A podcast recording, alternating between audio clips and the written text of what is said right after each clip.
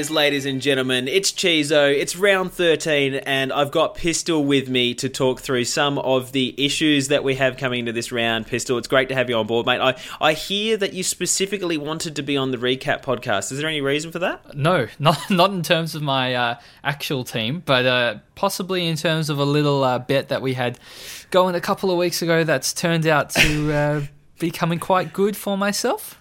All right, talk us through the the the, the little bet that we had that um, uh, the listeners may not be aware of. It was just a very simple bet from um, a couple of weeks ago before Carlton took on St Kilda, um, where a lot of people were deciding to trade out Sam Walsh in what they thought was his peak price, and uh, you weren't against the idea of people trading out Sam Walsh, and I said, well. I will bet with you for the Cancer Council um, that he will average greater than 90, and I even gave you 90 on the dot um, by the time of his buy, from that point in time until um, his buy. I was a bit worried after that 67 at Essendon, but that was at the MCG, so I knew I'd had some uh, Marvel Stadium games where he scored really well and he did not disappoint last week with a massive 141. So you must be uh, sweating a little bit, Chizo. Uh, I think what do I need this week to pull it off? I need like a, a 58 or something like that, and I still win, right? I'll give you 59 because that will be the 90 on the dot, which I did give you. So you can have 59 and yes. uh, 60 and above, and uh, you're. Yeah, you're on toast. So basically, I need Walsh to have his lowest score of the year at a game where he scored a ton against um, the the Bulldogs last time.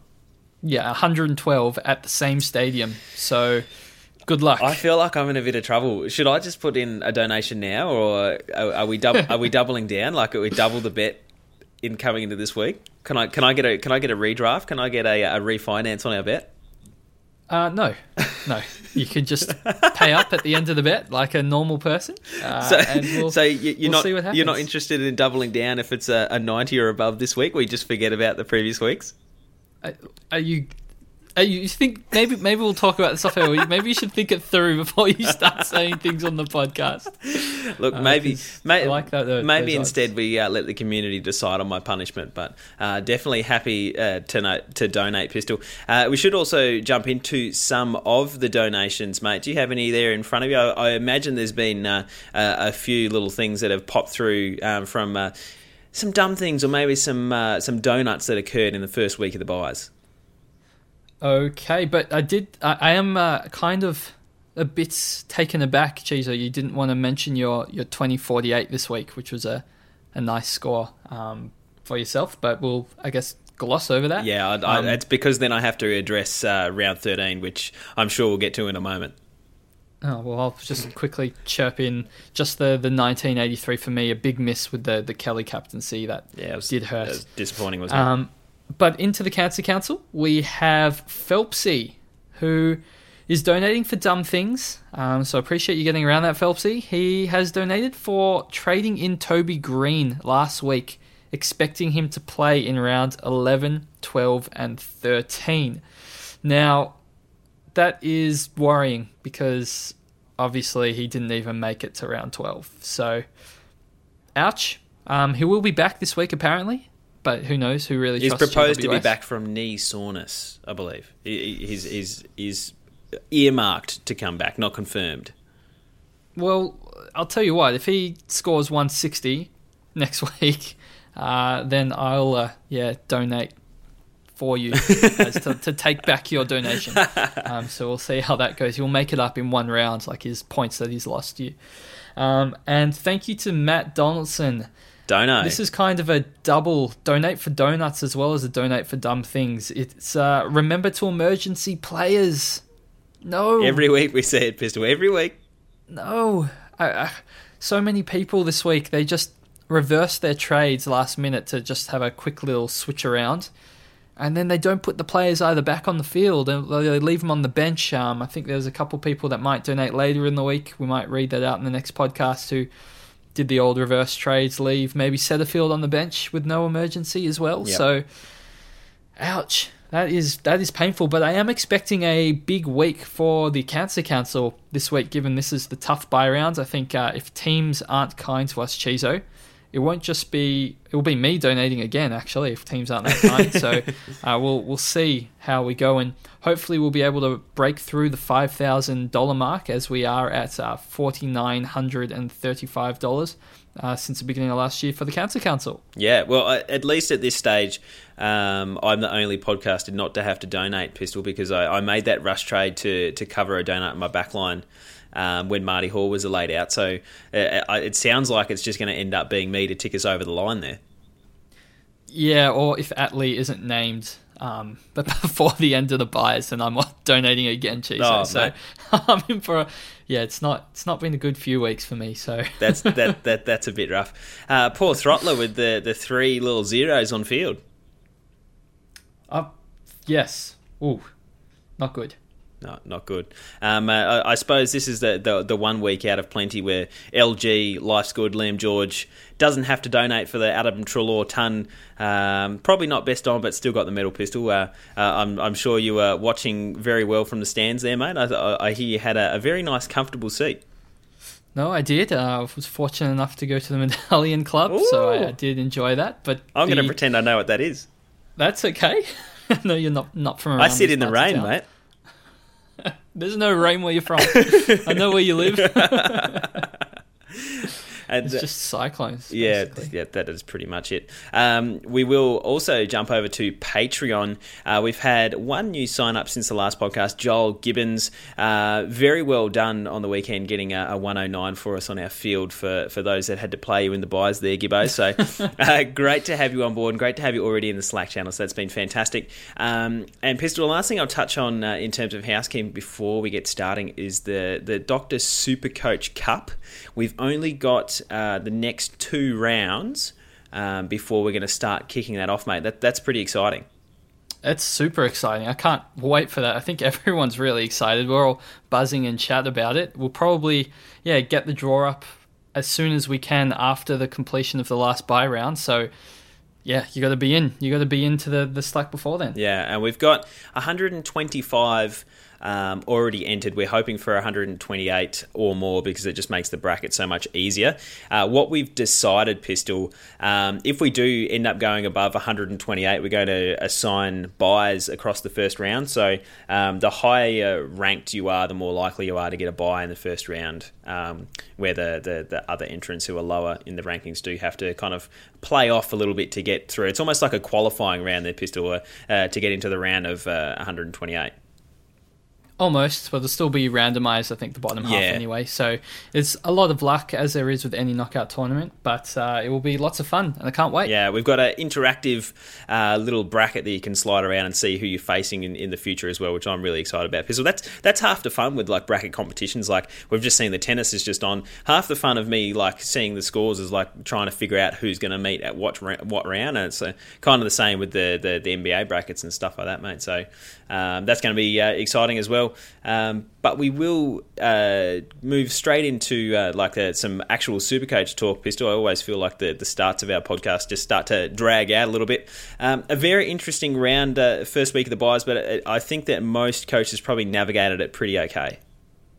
Yes, well, as the first one um, approached, I think people plan for it a bit better, but they don't realize the impact that their trades are having on their teams for the future rounds. So this round and next round, or this round in particular, uh, coming up is probably the one that's going to get a lot of coaches. You, you, kind of, unless you were planning from it for well in advance, it's very difficult just to stumble through this week just because the vast amount of premium players that actually have this buy cheeser. Yeah, and it's not just uh, like the big uh, two in the ruck line with Gawn and Grundy, but you've also got quite a lot of the the big guns in both defence and the forward line uh, with the likes of Danger, Tim Kelly. You've probably got a, a Heeney, um, a, a, Jake Lloyd definitely in the back line. So there's certainly a lot going through. Um, I'd just like you to comment on maybe the way that our approaches to the first round of the buys have changed in recent years. Now that we've you know experienced that buy this year and we can kind of reflect on what we did.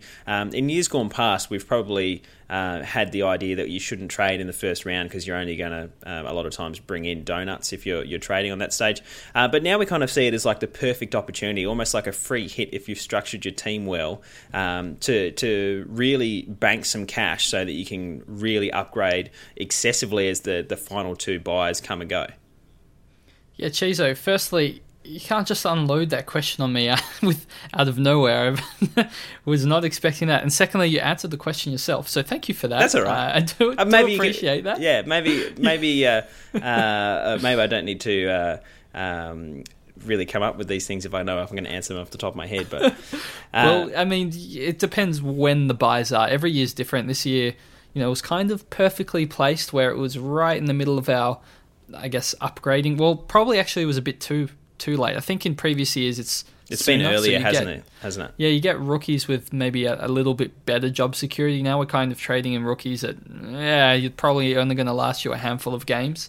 Um, so yeah, every every year is different, but the where the buy actually is, whether it's earlier or later, has a significant difference in our strategies at the beginning of the year and what we should target. Maybe one little lesson that I've probably learned is to look at the players that have the final buy round when I'm selecting my starting team because players like Paddy Cripps, um, if you didn't start him, it'd be very difficult to you know want to trade him in this week, for example, or, or last week, knowing that they have that buy. Obviously, you feel better, and it does make more sense to trade in the player coming off their buy. So if you didn't start with Paddy Cripps, maybe that's a lesson learned for next year to look at the players, the, the premiums that you think are going to be at some stage must haves. And if they are in that last buy and you're deciding between two players, pick the player with that final buy. Yeah, no, I, I, I certainly agree with that. We are the the further we go into the year, as you say, the more upgraded our team already is. So you kind of um, forced to skip a week where you could potentially upgrade because you know that um, some of the rookies that are available probably don't have the greatest job security, and you also, you know, um, you might be bringing in Boak one week before his buy, and so you, you end up kind of sitting on your hands a little bit to kind of bring him in off the buy um, and, and kind of trade around it. So uh, it's it's certainly interesting how the buys uh, and our strategies towards them have changed over time, and I guess with the buys being a little bit later this year um, or at least the first one in comparison to previous years, how our overall strategy changed. Like in reflection last year, we basically didn't start with um, any Port Adelaide players if we could help it because they had the, the early buy. So um, I like that it, it, it's forever changing landscape and, and the strategy is certainly uh, uh, evolving as the, the game goes on. Um, we have mentioned uh, players coming in off their buy.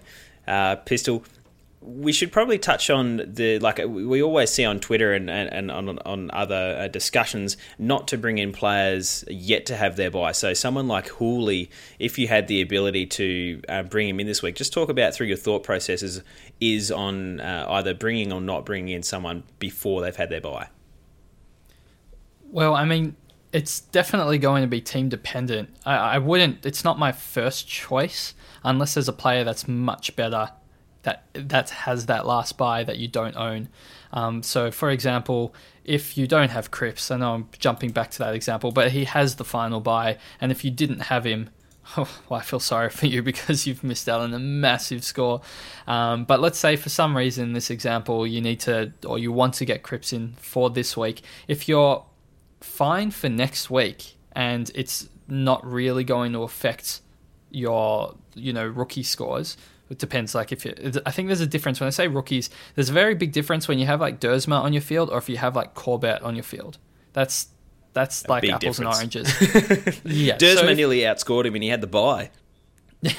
you're, you're, not wrong with that, um, but yeah, if if getting Cripps, you know, this week means next week instead of having just Duursma as your you know worst rookie on field, but now you have Corbett as well, then it's something that you really need to think about. Is it worthwhile getting him? Maybe you should wait until after, or you should get if you can get Cripps at a later point. Maybe it's worthwhile getting someone coming off their buy this week, um, as long as you still have a midfield slot to upgrade to Cripps. But yeah, it's not it's not a one size fits all. There's no no right answer. Obviously, if it's not going to affect your team at all, maybe you have Duursma on the bench next week and you now get Cripps and Duursma comes on the field instead of a slightly slightly better rookie or worse rookie, you know, then it's probably a worthwhile uh, fine move to make, Chizo. Yeah, and the reason I bring up this kind of discussion is because we see uh, a lot of comments going around uh, the way that Bachar Houli is kind of um, really exploded in 2019 and the scores that he is able to produce.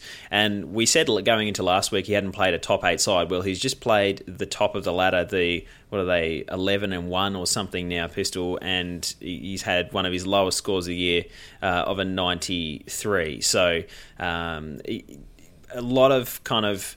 Um, it, coaches are seeing that as a, a, basically the sign that he's going to be a, a, good selection for the rest of the year, and so they're looking for potentially an upgrade this week. So I'll give you an example from my side pistol, so at least we can put this into context for some people rather than it being theoretical.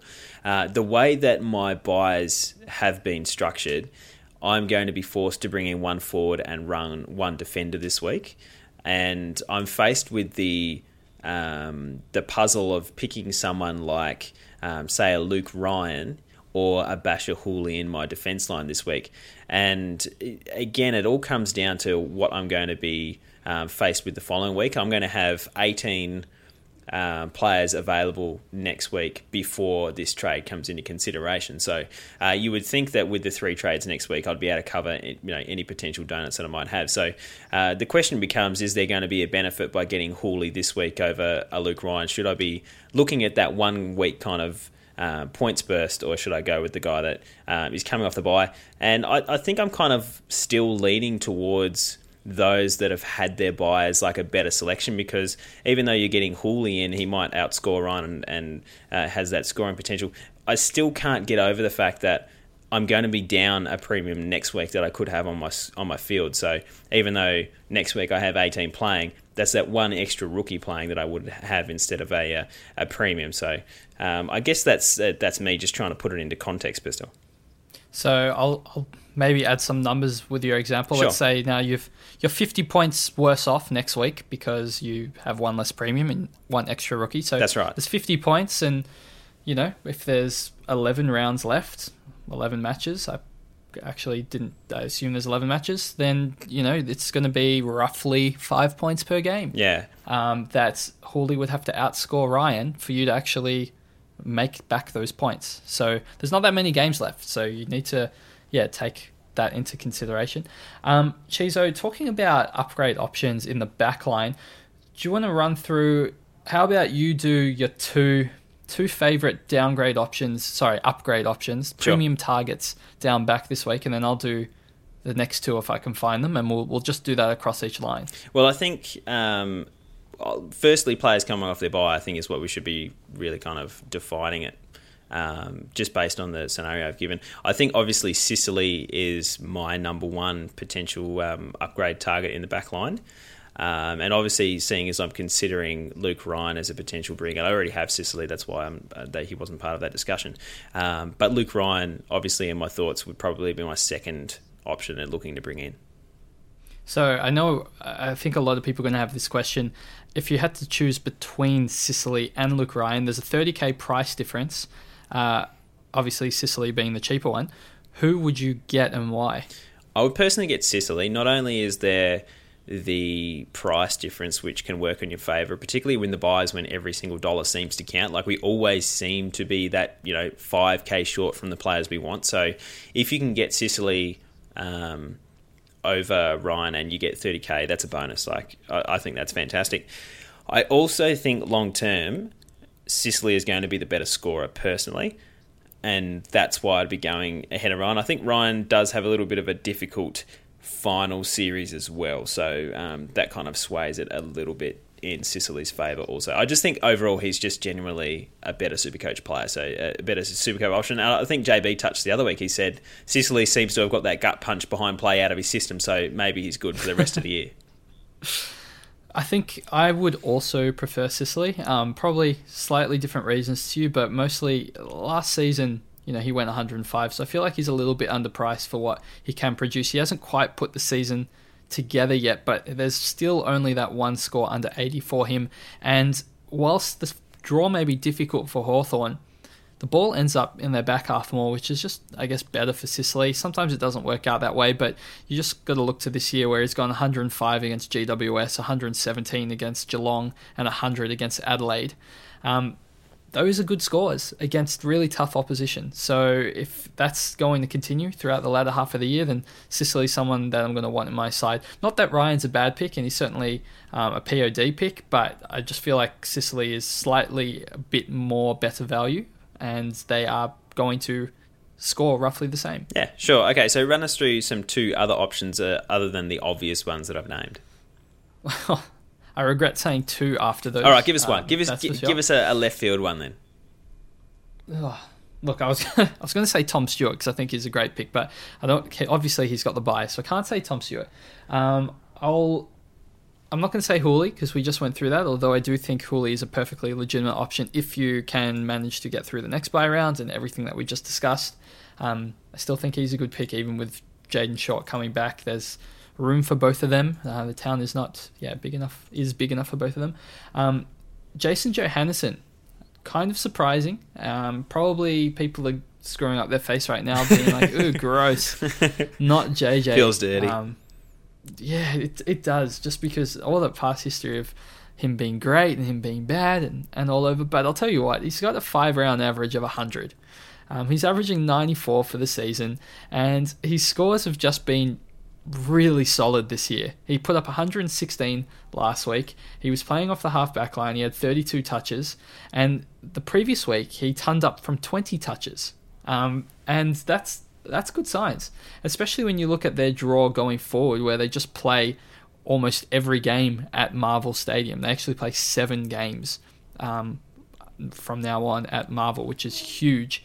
Um, and he has scored there this season a 97, 105, and 104. So I feel like at only 476k, he's in 1% of teams it's definitely higher risk, and I would pay the 15k more for, for Sicily. But if you want a POD and you're just as shy of Sicily, I think you could do worse than Jason Jones. Yeah, and people, uh, it, uh, what's it called? Recency bias, I think, is is the term. Um, pistol where it, last year, all we can remember is just how disappointing he was when he was being played across the half forward line for periods of games. Whereas we've seen this year, he's got a low score of 71, um, he seems to have got that floor back now that he's playing pretty much his predominant um, halfback role that we like to see him. So um, there's a little bit more confidence there across the start of the year that. Um, you know, that he, he's got that scoring power back and that consistency, which is what we like to see. But uh, also remembering back a, a two or maybe even three seasons ago, he was high on everyone's top six defensive list. So I remember he had a blazing um, a start to 2017 pistol. So we know it definitely has the potential. So that's a, a, a nice little one from you there. I don't, I, I don't hate it at all, mate. So uh, because of that, I'll let you go through the uh, the midfielders. Who are some uh, players that you'd like to upgrade to coming off thereby? Well, given we've got the Bulldogs flavour, I'll just whack out there Macrae and the Bont. Um, I'm more more of a fan of Macrae obviously. He's a bit more expensive and he's a little bit better. Um, but Bont, people seem very thrown off the Bont because of his last couple of games. Um, granted, he has started this season incredibly well and then slightly fallen away. Um, you know, he's got he started with 158, 97, 124, 127, and his last five games he's only turned up twice. But there's a 99 and a 96. It's really, if you look at his scores this season, he's just had one bad game, and it was last week. Well, not last week, it was a week before that. Because um, he, well, he had the bye um, against West Coast, where they got absolutely pounded in West Coast. As I said, he plays at Marvel for the rest of the year, pretty much. His scores at Marvel this year, let me read you his scores, Chizo 158, 124, 104, 146. 118. All of his top games, Huge. bar one, Huge. where he got 127, every other game is massive at Marvel Stadium, and he plays there seven more times. It's ridiculous. I know he's played relatively weak teams at Marvel, but don't fear, he has Carlton this week at Marvel Stadium, and he still has games at Marvel against Melbourne, St Kilda. I guess Fremantle a bit more difficult now, but um, there's the fixture varies but Bulldogs, I don't think are as bad as uh, they currently seem to be, just because they got whacked last week, as you said, a bit of recency bias.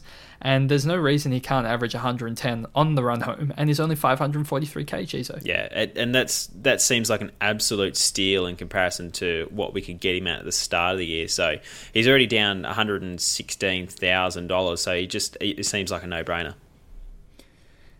Well, have you uh, have you got somebody that you'd like to add into the mix? Well, I, I, think I've talked about him quite a few times this year, and obviously there's a little bit of Essendon bias there, but I am still a big fan of Zach Merrett. I think that he has that ceiling that when he uh, he does get that freedom to play through the midfield. You've got Dylan Shiel coming back, who's more than likely going to cop the attention before um, before Merrett does. I really like the idea of, of being bringing in a Zach Merrett um, to uh, to finish off as a, an M8, I think you should you could do much worse than uh, the accumulator and Zach Merrett. So he's got a break even of 148, and he has possibly possibly a Hutchings tag. We said that probably doesn't exist anymore, and then maybe De Boer in round 15. Does that scare you off? It does a little bit, but the way that I kind of think it is the break even doesn't worry me so much. If I can afford him at um, 565 at the moment, I'm bringing him in for his scoring potential for the rest of the year. So I guess the question is, am I going to be confident he's going to score for the rest of the year? I think I am because I don't think they're going to send the attention to him if we've got Dylan Shiel back in the side. I think they're more likely to negate uh, Shiel than they are Merrett. So I'm running the risk in advising towards Zach Merrett, but um, I, get exactly what you're saying. I just kind of leaning on the fence. I think that his positives outweighs benefits, and the the fact that he's um, only in seven percent of teams probably suggests that people are a little bit worried by his variance, um, and the fact that he does tend to have a quiet games if copping attention. So I guess I'm kind of banking on the fact that he's going to be a little bit freer in the back half um, with. Um, Shiel kind of showing that he's the, the go to player to trying to shut down in the Essendon midfield and obviously Fyfe is life if you don't own Fyfe. Chizo, do you want to take us through uh, maybe your top two forward options coming off the buy? Okay, well this or, one's or not coming off the buy Or not. Keep that in mind. Or not. the, this one I think is very, very easy. If you don't have Josh Dunkley and Travis Boak, they're the two that you should be jumping on because if uh, you don't have either of those on the on the uh, the road home, you're going to be burnt very badly. So I'm going to just mention Caleb Daniel. I think he's worth a shout. He's averaging over 100 and he's only 484k. As we mentioned before, the Bulldogs draw is unreal. He kind of seems to be a little bit affected by the weather, uh, Mr. Caleb Daniel. So when he's under the roof, he is safe uh, to score. Those water droplets well. come up to his knees, though, so you've got to cut him, cut him a little bit of slack. He's to wade through the water to get to the ball. He's got to put the long stops on. Oh, so Josh Dunkley has a five round average of 121. Would you be cutting costs and getting Caleb Daniel for 80k or 70k less uh, than Dunkley if you had to choose between one of them? If money was an issue, then yes, I would be happy taking wow. Daniel because I think Daniel is going to still go 100, 101 or 2 on the way home. Like he's, he's, he's not going to change all that much.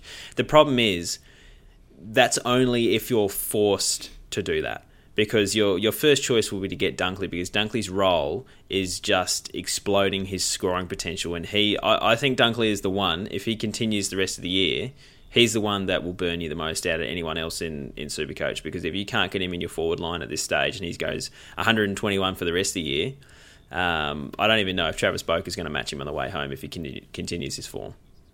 So that's that's a great question. Would you rather? You have to pick one. Would you rather Dunkley or Boak? Um, if you could only choose one for the rest of the season, I would choose Dunkley just because of the Bulldogs' run. I, th- I think okay. I, I, think that I think the Dogs' run is going to work in his favour a lot more than Boak. I still think Boak is going to be absolutely incredible, and that's why they're they're both one and two. But I, I personally am going to go Dunkley. So Boak has four games in a row at Adelaide Oval after Where he scores this week. very so very well where he scores incredibly well, and he's 50k cheaper than Dunkley. So does that sway your mind? No. No.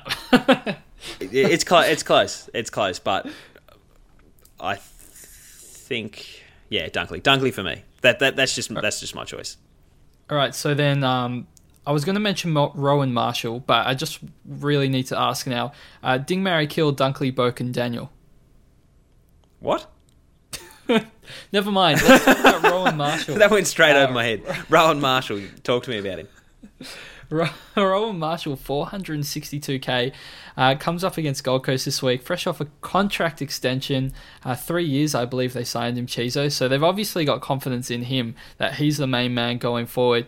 Um, a five round average of 101, three round average of 101, an average this year of 100. I thought you definitely thought I was going to say 101. Yeah. Um, uh, he, he's cheaper than a lot of them at 460k. Would you, if you had to cut corners, would you be taking him or Caleb Daniel? I'd take Caleb Daniel over Rowan Marshall just because, uh, as we've talked about previously, I see a bit, little bit of Nankervis in him that I, I, feel like as the season goes on, he might just tire a little bit. Like this is his his first real taste of um, AFL football week in week out. Um, so I kind of see Daniel as uh, the the safer option. Obviously, the ceiling of Rowan Marshall is just incredible. And he's he's even shown against um, some of the best ruckmen in the competition that he can still score. He almost touched up Grundy a few weeks ago. let's let's not get that far, yeah. Chizo. Come on, um, but. Uh, I, I, it grinds my gears when people are talking about when I say people, I mean you and JB say he's like Nankervis because I just don't think they're anything alike. But I would still prefer uh, the security of Caleb Daniel over Marshall as the season goes. Caleb Daniels, he's so consistent. He's not going to ruin your season. Whereas there's a slight, even if it's a five percent chance that Marshall just derails your entire season. Oh, I don't know. Uh, Daniel kind of ruined JB's weekend when he uh, he chose him over Dunkley, and Dunkley went 150 or something like that. So uh, Daniel can still ruin a weekend. Don't don't you worry about that, mate. I think he's been quietly happy with that uh, after waiting a couple of weeks. Um, one last player that we need to talk about, Cheese, mm-hmm. on the forward line. Jay Z, Jack Ziebell, 474. He's a must have, isn't he? You've just got to get him at all costs. no. Sell the farm. Break, break even of 39. He comes with a free barge pole because uh, people, are, people are giving it to him, so he's taking it. Now you can own one too. Um, all right, so it's a new coach. Higgins is now out for he's had surgery six six weeks with that AC. Mm-hmm. There's a midfield spot for him. I think um, I think it was Frico that said in the last seven weeks he's only spent one game outside the middle. Um, in that time, he's turned up five times. Uh, his opponents haven't been the strongest of sides, but still, five tons is five tons. What what is what is the problem? What is your problem with Jay Z Chizo? I don't think there's any real problem. I just don't see him keeping this up for the remainder of the season. I feel like if I'm upgrading the rest of the side, if like if you want to take a risk at F6, then fine. But like my F6 right now is Isaac Heeney, so like I don't really want to have that high variance kind of player. Two of them in one line, if that kind of makes sense. I'd I'd rather take the security, as you say, of a Caleb Daniel over a Jack Ziebell because I just feel secure knowing I'm going to get a 90 to a, a 110 any given week rather than Ziebell's potential to go, uh, you know, one, he went 140, 50, 110. Like uh, that, that's the kind of variance that I just don't want to have in my team in multiple positions. So um, I don't mind like a, a, occasionally having someone like that, but it's just me personally the way that my team's set up. So um, the whole argument around there being a new coach that he may get more mid time. We have no idea what their intentions are. We're only going to know in 10 rounds' time what they decided to do. Unless. Well, Higgins is out as well. I know, but we we're still completely speculating. We have absolutely no idea. So you'd be trading him in on the anticipation that something would happen. So, so your bet. You heard it here first. Ma- we have no idea. you're making a bet that he's going to be worth more than what you bought him for. It's, so I, I just personally like the security of Daniel over a Jack Ziebell. And I don't remember a time where Jack Ziebell's gone like 110 for the entirety of the season without getting injured. I just, I just, no. he, he always seems to find a niggle of some sort that's going to force him into the forward line because he's just so in and under contested, no neck battering ram. So it's just that's just my personal take on it. Like I have absolutely nothing against those that are getting Jack Ziebell. I know a lot of people that do have him, and they're really enjoying his incredible scoring. Um, but that's just that's just my take of it. And you know, especially especially with the, his buy still to come, um, I'd be looking at getting him uh, off his buy at any bait. I, I wouldn't be getting him this week. I'd be getting a Daniel over him as well. No, you make some fair points, Chizo. I think a, a couple things to add is definitely there's a chance either him or Cunnington are probably going to cop the De Boer tag um, this week against GWS. Not sure which one. Um, I find it interesting though. Obviously, Jay Z can play up forward, so if they do want to bring in maybe some pure midfielders uh, for Higgins, someone maybe that doesn't have the potential to play forward, uh, then he might get pushed forward. Like it, if a Hearn comes in, then they're probably not playing Hearn as you know a, a marking a strong marking forward.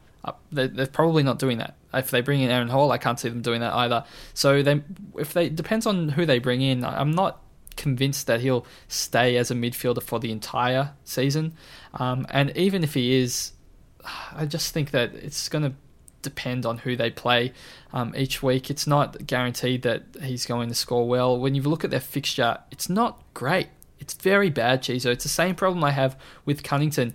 They barely play. They only play at Marvel four times for the rest of the season, and they've got some really tough games as well as some really hard away games as well. Um, I've mentioned them before, but I mean they play GWS this week they play Collingwood in round 15. In round 18, they've got Brisbane in Brisbane. Then they got West Coast in West Coast. Um, the t- two weeks after that, they've got Geelong in Geelong. Um, yeah, it's that's not pretty. Uh, I'd say there's even potential. If you look at the games they've got coming up, they've got GWS who um, obviously run a tag, Collingwood who are hard to score against, St Kilda's got Jack Steele, then they play Essendon, possibly Dylan Clark, who knows. Brisbane have Jarrod Berry, West Coast have Hutchings. Uh, the list goes on. This is all in a row, Cheese. Yeah. And I don't really know what they're going to do with these run with players, taggers, but for someone that for 10k more, you can get someone who's had their buy in Caleb Daniel and is a much greater chance of just continually scoring 100. I don't kind of see the point in taking the risk. I know that ceiling is tempting, but it just doesn't, it's not enough for me. Yeah. No, I, I completely agree with that. And the the thing is, we have a lot of exposed form on Jack Ziebell. We've seen him as a, a designated midfielder and, and, and only a midfielder for many, many years in the past. And so we would have to predict a sudden and dramatic increase on his previous um, history. We're going outside of uh, known data or anything like that. It's it's totally a gamble and a prediction about what's going to happen because he's got career averages. Um, in he only averages above ninety in two of his next ten opponents. And it's a GWS re-averages ninety five and Melbourne re-averages ninety three and I know that's over a number of years. So uh, it's not just a sample of when he was forward or when he was a midfield. That's that's his career average. So um, I just I, I, don't see it. I don't see a hundred and like I don't see this 105, 110 that everyone thinks he's just an absolute must have and he's going to do it for the rest of the year because even if he goes midfield, it's not something we haven't seen before and have exposed form on. And Chizo, don't forget, he comes with a free barge pole, so that's good. That's right, mate. But the barge pole, that's right. The barge pole is cursed. that's bad. Um, let's let's jump into the rookies though. Sure. So players players that you could probably look to downgrade to to free up some cash this week. Uh, I think that's probably going to be a hot topic. There's only a couple. I won't say any of them are particularly great either, which is the disappointing thing. Yeah. Um, Chizo, down back, uh, I think people are possibly choosing between or one of um, both Patrick Naish and Ryan Gardner. Uh, what what do you make? I'm not saying choose between them. Or actually, you know what? I will say choose between them. But I also yeah. want to know your thoughts on each one of them uh, independently. uh, well, I covered, as you know, I cover the draft pretty close every year, and I was huge on Paddy Naish in his draft year. Uh, he slid down a little bit because as a junior, he was exposed as being so outside. They were a little bit worried that he was ever going to develop that um, contested side. Uh, but the thing is, he's just so good at what he does. Like, just look at Jake Lloyd. He doesn't need to get a contested disposal all game to be extremely influential for the Swans. So the likes of Paddy Naish is finding his own niche um, to play his own way. And his first game, um, we really saw, saw his potential um, uh, particularly along that wing. He's got speed, he's got skills. Uh, I really like the look of him. I think he is the better of the two options in terms of who is a better player. Um, out of who's the other one? Ryan Gardner. Um, the fact is that there's so many injuries at Richmond, and as long as he's playing well, he's going to be getting games. So his scoring potential and his okay-ish job security that if you're someone that is still going to be struggling to finish your side because of how poor our rookie selections have been through the um, you know the second um, quarter of the year uh, from like round five onwards, he could be potentially another really good rookie cash generation option. Um, so that, that that's that's one side of the coin. The other side of the coin is if you're downgrading a D8 and you have no intention of Ryan Gardner playing um, any other games uh, other than uh, you know a war body during the buys, you could make the argument that the bargain basement price and the DPP works really really well for you, or the fact that um, the dogs are the best post buy captaincy loops, loophole option. Um, so there's definitely pluses and minuses. I still think that Naish, uh, should he continue to play well, is going to keep his spot, and he uh, is going to be a really good cash gen should he get a couple games in a row. So that's that's the way I'm kind of leaning. I'd love to get Paddy Naish, uh, preferably coming off the buy if he's got two games under his belt. Yeah, see, that's the thing with Naish.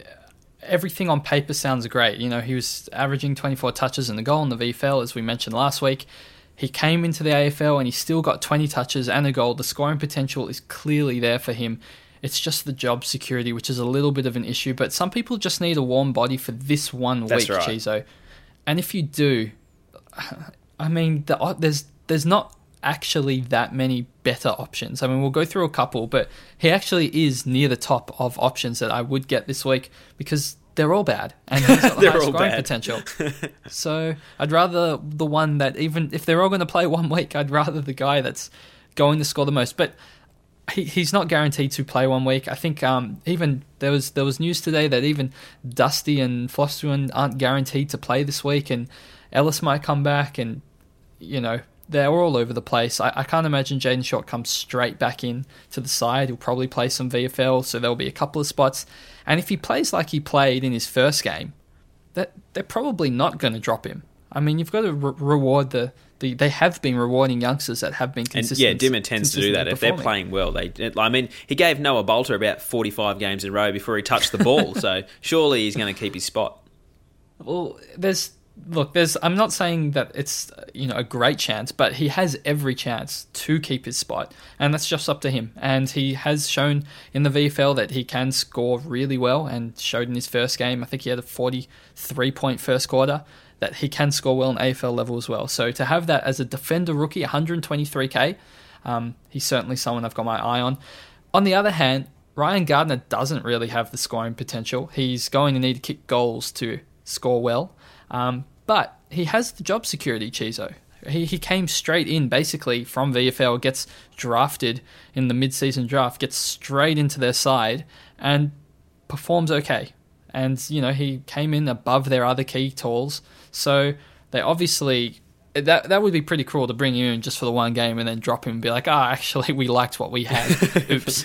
like I feel like he, he's going to get a decent run at it. So if you need to downgrade to someone, he's certainly a safer option. He's probably the safest pick out of all the rookies in terms of job security, but his scoring potential, he did score a 41 last week, and I can foresee plenty of 40 scores from him in the future as well, Chizo. So they're probably, I guess Gardner's got that forward um, DPP as well, so it was a forward and defender at 102k, so kind of can plug holes at both ends. Um, if I was getting one this week and one next week, I'd probably go for the one with more scoring potential this week in, in Paddy Naish. Otherwise, if you I guess we'll compare them to the other rookies, but I still think those two are probably at the top of my list. Um, Chizo, Brett Bewley has scored a 49 and a 47, uh, just the 11 and 13 touches.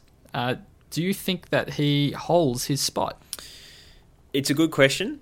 I think that he potentially could be on the chopping block, uh, just with the return um, of a couple of their um, stars like Stephen Hill uh, there's going to be someone that's going to move out of that side.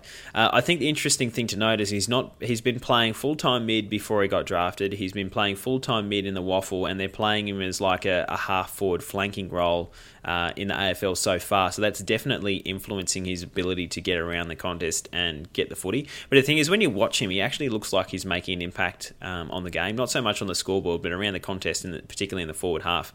Um, I really do like the things that he's doing. So um, it's hard to say. It's hard to get inside the, the the, the, mind of Ross at any given any given week. But uh, he's not. It's not like he's been absolutely flopping, and they just need to get rid of him.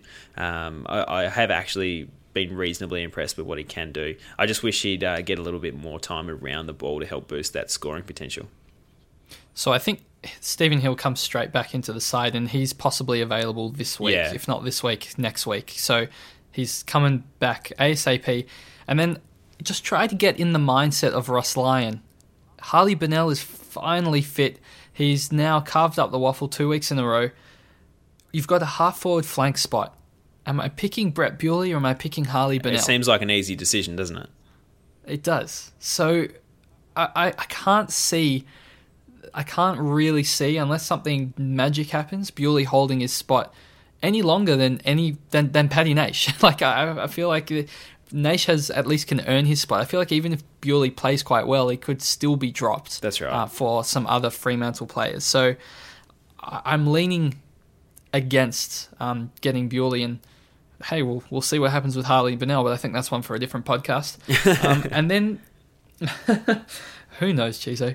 Um, and then now there's someone else that's uh, come out with a 99 in their first game of the season, and that would be Dill Clark Chizo from your mob, the Dons. How do you rate his job security going forward? Look, he got the text during the week. Do you want to play on the second best midfielder in the competition in Paddy Cripps? And he said, for sure, I'd like to uh, prove why I'm number one. And went head to head with Paddy Cripps and just destroyed him. Um, they actually asked Paddy Cripps if he uh, wanted to hit the showers after the game. He said, "No, Dylan Clark's already gave me a bath. I'm uh, clean as a whistle." Um, Dylan Clark, obviously, um, well documented that he has that um, a little bit of issue with his disposal, and that's really hindering his. Um, you know, his immediate inclusion for the long term in the the the, the Don side. Uh, if he can clean that up, that's that's literally all we're waiting on because he does all the right things. He's in absolutely ripping nick, um, and he's got the uh, the the inside ball winning game that I think the Essendon midfield needs. It's something that we really lack as a, a genuine inside mid. They're playing him as a tagger. Um, in the VFL, they've brought him in specifically as a tagger, so um, I don't necessarily th- necessarily think that he is going to uh, be uh, given games. I think it's going to be matchup dependent, and for some reason they always give David Myers a game uh, over Dylan Clark, even though he can't seem to find the ball on any given week. So um, Dylan Clark's job security is iffy at best.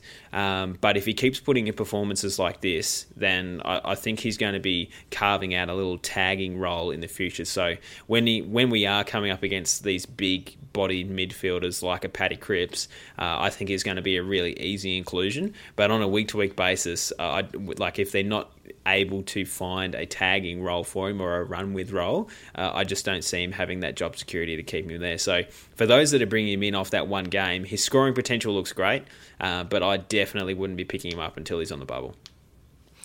Yes, I think that's good advice. I, I hear, yeah, his kicking efficiency is quite poor. They say he kicks it like a fridge, which is not very nice to Josh Begley. Um, but he, he attracts it, like a magnet. That's the thing.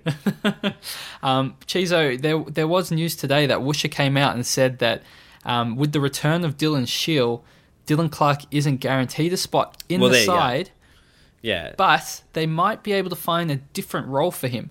Now, that scares me a lot because as somebody that picked him up five weeks in advance in our Keeper League last season, waiting for him to play in that Don side, they finally brought him in and I threw him straight onto my um, forward forward line just for two scores in the 30s because they stuck him in the forward pocket and tried to get him to play as a pressure forward, which he couldn't do. Yeah. And he scored back to back 30s and then they dropped him. They didn't even give him any midfield time whatsoever. So when I hear Woosh saying, yeah, we, we might find a different role for him, you know, not a tagging role, that terrifies me. I, I don't want him to play in the forward pocket and score 30s. That's, that's not what I'm paying 147k for. So I, I think it's a very, very strong. Let's see how he goes next week when Shiel is back in the side, what role he gets, and then we can make a decision based Yeah. on that. And- I would not go early. on And it's when they say, um, you know, they see Dylan Clark as a tagger going forward. I didn't actually legitimately think they said, let's put him in the forward line. yeah, going forward. Yeah, exactly. Um, look, so so that's why between those four options, which I think are the, the four most popular options this week, Chizo, is it fair to say that your order would probably be in terms of at least job security, um, Gardner, Naish, and then probably Bewley and and Clark? yeah, the, the, in terms of job security, I think if you have to bring in someone this week to get a score out of them, Naish would be my number one. Yeah, I think um, it is what it is. We don't have great rookies, um, but we have to make the best with what we've got. Yeah. um, and that's that's probably it. Now, Chizo, the, another talking point. Just two more. Don't worry, we're nearly through this, guys. Yep. There were a lot of underperforming rookies this week. Um, I just need to look at my team, and I can see about six of them. So that's people that pretty much scored less than forty-eight, maybe by chance. Um, which one do we get rid of first, Chizo? That is a very, very good question. Um, Do you want me to give you a, a couple of names and you can just lay it on me? Tell me what you think. I, I think in let's take uh, defense for example. I think you should be prioritizing getting rid of the rookies over say a mid pricer, which I think you're alluding to. Um, I'd be looking at moving on the likes of uh, say a Darcy Moore or a Jordan Clark if you still have them. Um, the question I th- Jordan Clark. Oof, Jordan Clark's time to go. yeah. Um, the one that you're alluding to is Brodie Smith. Uh, his scores are starting to suffer since the return of Miller and Luke Brown. We don't see him going forward as a keeper option, I guess you would say. Pistol, I, I I think it's important to highlight that at no point of the year did we think he was going to be a long term keeper option. We just thought he might be able to hold his high 80s, low 90s average for a bit, little bit longer than he has. I don't I don't like his round 15 matchup at Geelong in Geelong and then Port Adelaide, but they do have a really nice run home. They've got Gold Coast, Essendon, Carlton, Saints, West Coast, Collingwood, Bulldogs. All right, so the last couple start to tail off a little bit, but there is that mid run where he could bounce back his average. So I don't think it's a desperate trade out really. Um, I think this is something he's done the whole season. He did cop a run with roll from coming. Some would say a tag, and this whole season he's gone one good score, one bad score, one good score, one bad score. So this week, lock him in for a great score. So you're going to regret it. That's basically how it's gone if you get rid of it. But Cheese, I think down back, um, would you prioritise getting rid of Clark or Ainsworth? I think Clark because you're able to do a little bit more with the cash that you're getting from him. Yeah, I feel like I feel like one has kind of peaked in price, um, being Clark, and the other one still has a little bit more Yeah. in Ainsworth. Uh, so you just basically an, an easy sort by um, break evens, and not just that, Ainsworth has DPP. Yeah, that's so great. That's super valuable. So I'd be, um, I guess, targeting him. Um, in the midfield, I don't think anyone in their right mind is getting rid of Sam Walsh now, Chizo. He's probably a hold, as is Gibbons. Yep. So I'm not sure there's anything we're stressed about there. Maybe if you're getting rid of someone like Will Hayes, who doesn't play anymore, Yep. um, maybe maybe something like that you might want to have a look at. But down forward, um, oh, I should say Sid, uh, Sydney Stack as well. Um, do you see any urgency um, to get rid of Sydney Stack, Hell or no. is it just You just trade him at his buy. Yeah, trade him at his buy. Maybe not even that. He could be a bloody M9 for all we know. He's he's been fantastic, and uh, he's making money. Yeah. he's got yeah break even forty two. Yeah, it's it's fantastic. You, you wouldn't be moving on, and a lot of people this week trading. Um, the the likes of Baker and Stack together to try and cash in and stuff like that. They're fantastic warm bodies on the field. Like Baker had his lowest score of the year, I think it was for fifty. Like if if that's his like his floor as opposed to like a Corbett who who got ten last week, I'll, I'll, I'll take that every game. Like why would you trade Baker and keep Corbett? On the field. Like if you've got to play him during the buys, like uh, keep those guys until they're they're having that buy, they're not playing, and just get and, and flick them. Then um, Michael Gibbons, uh, similar in the same. Um, same there, pistol. He's got a, a great break even this week, so he's going to jump up another like twenty or thirty k after that hundred and nine. Um, and you'll be able to trade him at his buy. He's ended up being one of the better rookies. The, I remember at the start of the year, everyone was just whinging, and myself included, about his scoring potential, but the two games that they've played him in the midfield, he's turned up and he has played every game. He's going to make it all the way to round, um, what are we, round 14 before he, he has a, a forced week off. You, you, can't really ask any more from him. So uh, to play every game and average 60, it's going to be great. I'm, I'm really happy with that selection. Well, I mean, you could almost hold him at M9 if he's. I don't know if they're going to continually play him in the midfield, but we know at VFL level he gets heaps of the Incredible. ball. So if he turns up next week, keep your eye out for that. Um, Chizo, new coach rule. Setterfield, we're looking at the forward line. Setterfield is an, an obvious hold, um, but let's talk about, I guess, the three key men. You've got Corbett, you've got Petruccelle, and you have Balta. They're all awful. Yep. Which ones, in in what order, would you get rid of them? I get rid of Petruccelle because you can use his cash better and he has the buy. So um, you'd be trading a zero for potentially someone on the field that can outscore whoever you've got there because Corbett's probably going to back up his 10 with a 10 again. Um, Corbett's hasn't made enough cash. He's a little bit in the mould of Will Hayes and Bailey Scott, where they just haven't made that cash to turn a trade into anything of use. Um, so you basically have to have all the money in your bank to be able to do anything with him if you're planning on upgrading. So be uh, that as well. And I don't have Balta on the screen. What's his price at the moment? I, I, I, I feel like it's very much along the same lines as Petruccelle would be a little bit more expensive. Yes, so Balta is 310k, okay, which is great. That, that's fantastic. But he has a break even of 109. Yeah. So he's at risk of dropping 30k this week. So yeah, well, and, would you trade him before Petruccelle? I, in that kind of sense, I guess Petruccelle is not going to lose cash. He, he's just going to average 45, 55 for the year um, somewhere in that in that mold, and he's not going to fluctuate. So if you need to move him on at any stage, you're you're going to have that cash there. But with Balta, because he's had that a couple good weeks, and then his role changed back to being basically useless. You've got to cash that, that money in before it disappears because he's going to drop back down to 210k before you know it.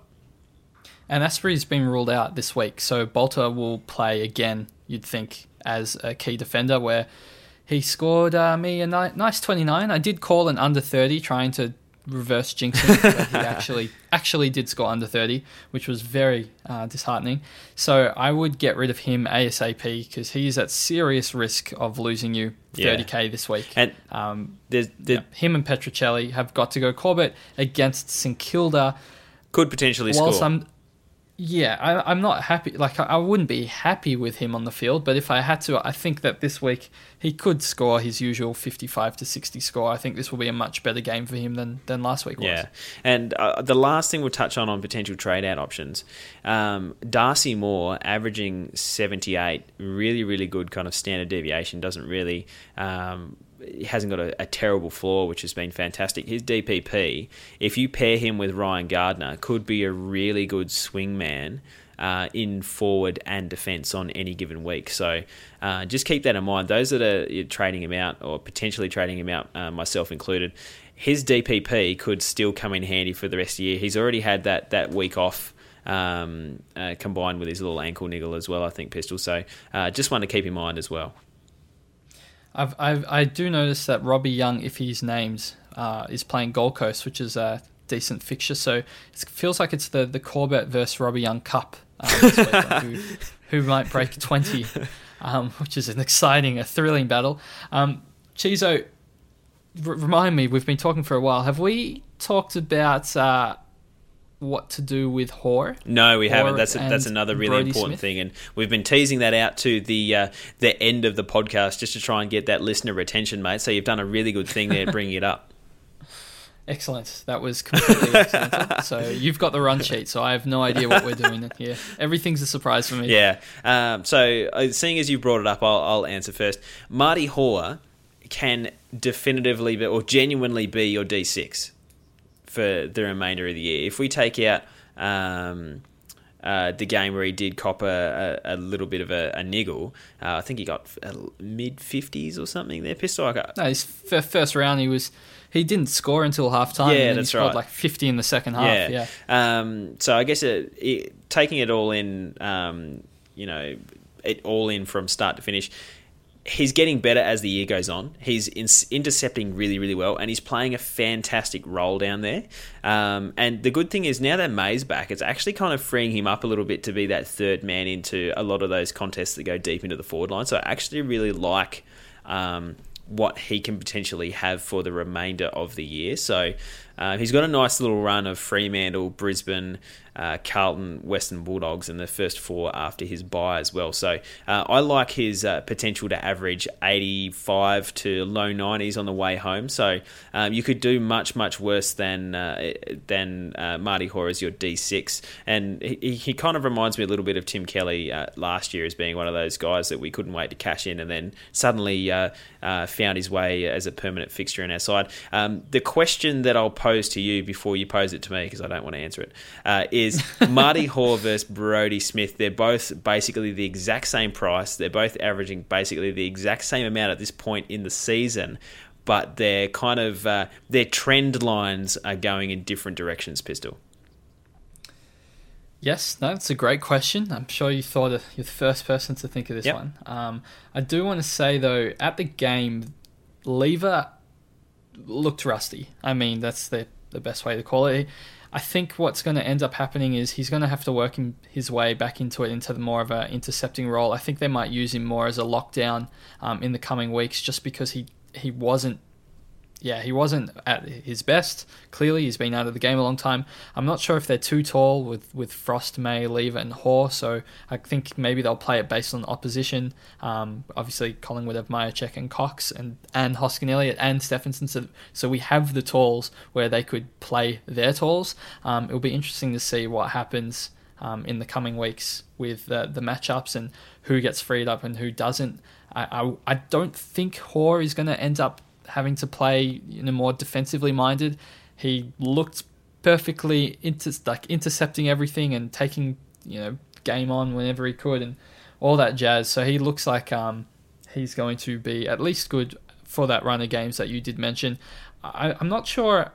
I'm not sure I like him sitting at your D6 if you've missed one of like Lloyd or Hurn or if Whitfield comes back. I think maybe when Whitfield comes back, it might be a, a Hore or Whitfield trade just because you can gain, you know, 20 points per game with that. So that feels like an upgrade that's worthwhile. It doesn't seem that worthwhile if I'm going to be trading Hore to, I mean, Hore to Sicily, what's going to get you like maybe 10 points per game and you have to burn a trade.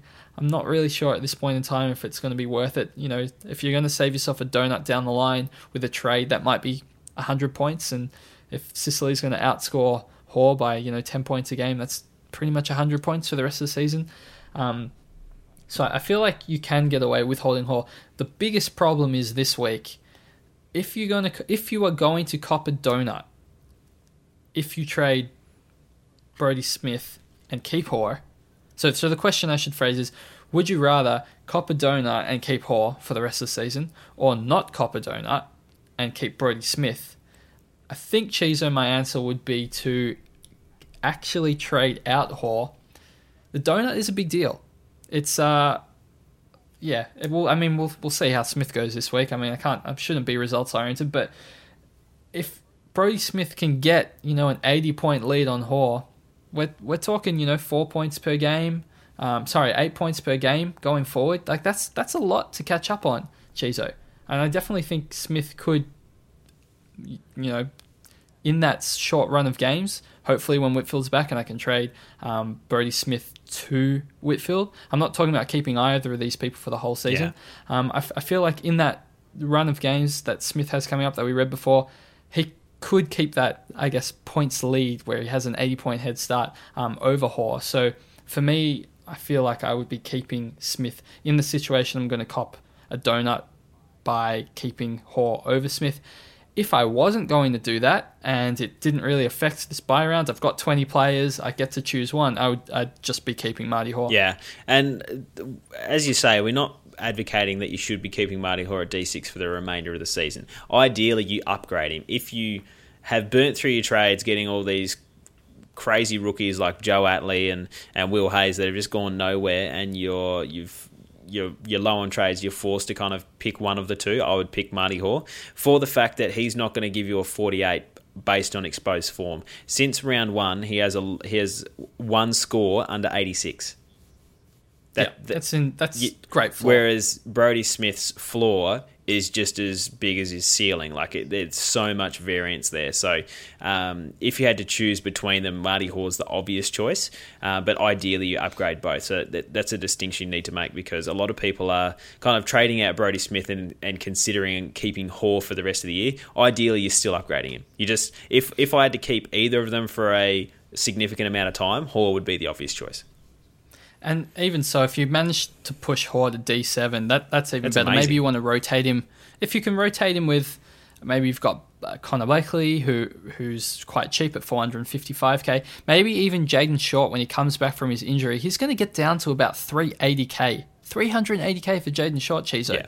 Um, you could definitely do some sort of loopholing and and crazy stuff with him and Hore if you're, you're using them at D6 and D7. So uh, there's plenty of opportunities. Um, hopefully that answers a lot of your questions. And Chizo, because we're not going, there's a Thursday night game, so um, I don't think we're doing a Thursday podcast. Maybe we can run through some captaincy options, or have I missed something you want to talk about? No, that's definitely that was next on the run sheet. Um, the important thing Perfect. to talk about here, Pistol, is that We've lost Gawn, we've lost Grundy, we've lost Kelly, uh, Tim Kelly, we've lost Danger, we've lost Lloyd. A lot of our VC options and C options are missing, so we have to take a little bit more, um, not so much a risk, but maybe take a punt on our VC to try and um, yeah, get ahead of the pack and, and, and score some extra points through our VC option. Because obviously, last week, if you were someone like me that VC'd Neale, who was on 90 at three quarter time, ended up on 106, and then captained Josh Kelly, who was on 90 at three quarter time, ended up on 107, you were really, really struggling to smile uh, to smile at the end of the uh, lockout when you saw Paddy Cripps as 194 without a captaincy on there is very disappointing. So this this is a, a, a, round that could really make or break a lot of seasons and the way that we come out the other side of the byes. So um, obviously the Thursday night game also wreaks havoc on that. Adelaide and Richmond Pistol. Um, I actually uh, I, I know you've talked to me about this before. Who's the guy that you like in that game? I think Matt Crouch. Mm. I mean, he's coming off a, a 123. They're playing at home against Richmond, who've just leaked scores of 149 to Dangerfield and 121 to, to Tim Kelly. Um, and as I said, there was that doubt around Dusty. So if they lose him as well, yeah, I think you could do a lot worse than, than Matt Crouch this week. Yeah, no, I, I, totally agree with that. And the only thing that's keeping his average under 110 right now is just that in, that injury game. And uh, a, yeah. a, a, couple uh, uh, side effects that we've seen from that. So, uh, first game back uh, from his hip slash ab slash fake injury.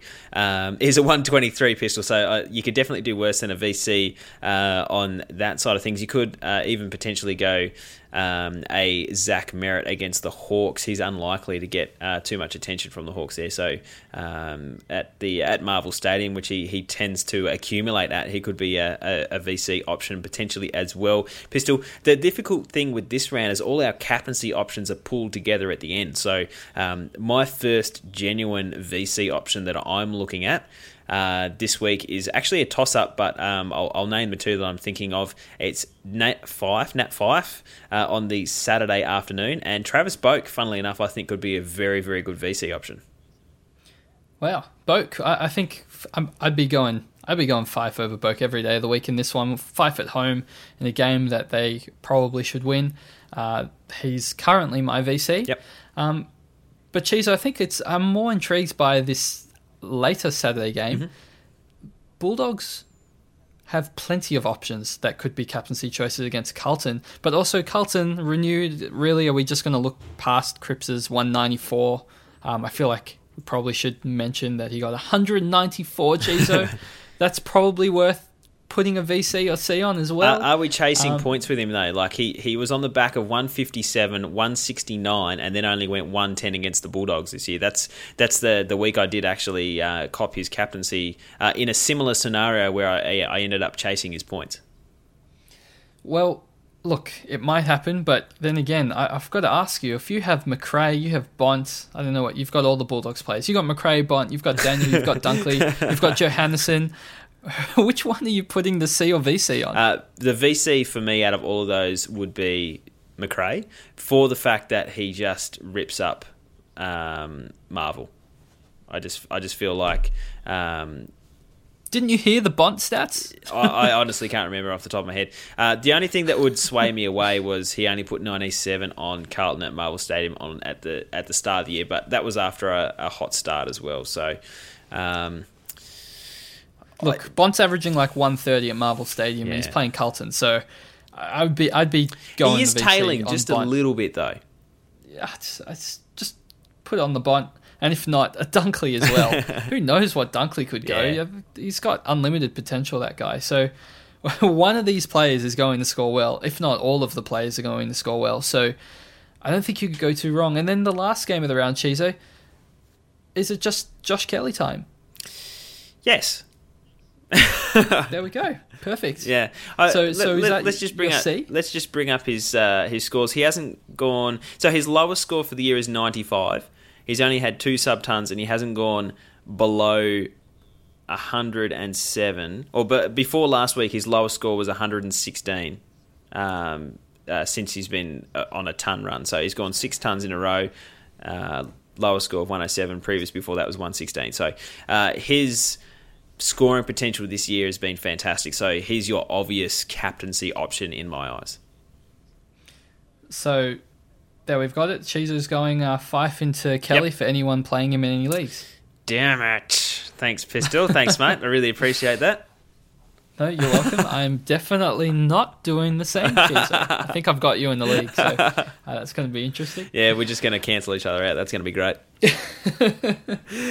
oh dear, it was just like speaking um, of uh, poor Blackie in uh, rivalry league. Thought he had me cooked on toast. Decided to put the captaincy on Grundy just to keep things interesting. Wasn't that nice of him? Oh, and he still picked. Yeah, two, two, points. points Imagine so. scoring what did I get 20-50 and still losing by two points. That was uh, the, I, I, was watching the the uh, the scaling at the end of the uh, end of the game. I've never watched a, a static screen so intensely before. Just making just scale him down, scale him down. Clearly, was Treloar was best on. Um, but yeah, uh, uh you were going to say something before I rudely interrupted. Yeah, no, I was going to say. Uh, speaking of cancelling each other mm. out, I'll uh, run through the Twitter I was going to say Twitter numbers. I'm not sure where you're like going that. with this. Doesn't make sense. no, no, no, let's go with the Twitter names. Um, if you want to contact us with any questions, uh, feel free to give us a shout on Twitter. Uh, you can find myself pistol underscore DRSC. You can find Cheezer with a K and an S and a Q and a W at Cheezer more letters every week. DRSC.